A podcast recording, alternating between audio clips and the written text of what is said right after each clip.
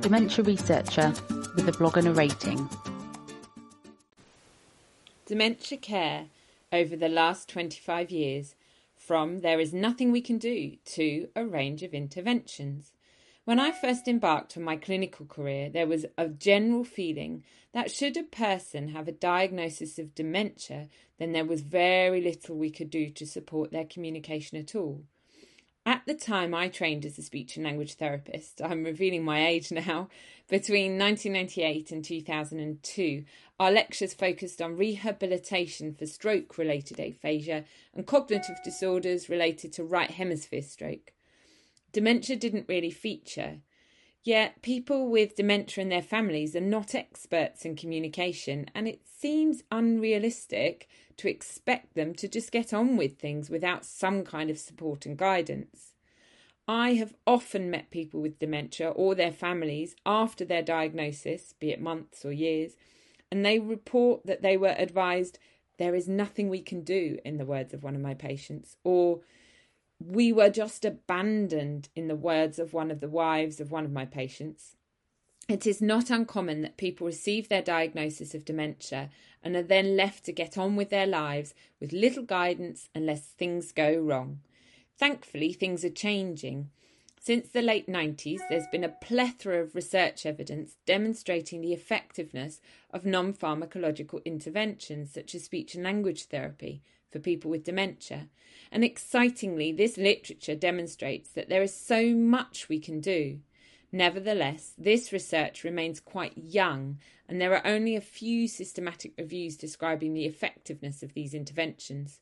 Systematic reviews bring together lots of research studies on the same subject and combine and compare studies to give more power to the outcomes of the research basically adding together the results of different studies that do similar things or the same thing to make the numbers bigger and therefore stronger. Systematic reviews are a really useful way of getting together all the research we have to show the progress in an area. In the last few years, there has now been enough research done to allow for these types of systematic reviews. Here is a bit of an overview of some of these areas. First of all, cognitive stimulation therapy or CST. CST is a psychological intervention typically delivered over 12 weeks, twice a week, in a group. Individual CST programs have also been developed now. These are usually delivered by a psychologist, occupational therapist, a nurse, or a speech and language therapist. The activities and discussions focus on areas including orientation, singing, exploring objects, and playing word games. A systematic review in 2013 by Aguirre et al. found 94 studies, 15 of which were randomized controlled studies, where people are randomly assigned to have CST or something else, and then results are compared. This is considered the gold standard to rigorous research. The research showed a consistent benefit to cognitive function that was maintained a few months after having had the therapy. Next, I'm going to talk about exercise for dementia. A review published in 2015 by Forbes et al. examined the effectiveness of exercise for people with dementia and identified 17 trials. They found the exercise described was really different across all studies in terms of how much, how often, and what was actually done. This, amongst other things, meant it was quite difficult com- to compare the studies. What they did find, however, was that people who participated in exercise were more able to complete their activities of daily living, like dressing, washing, and preparing their meals and so forth. Education for carers.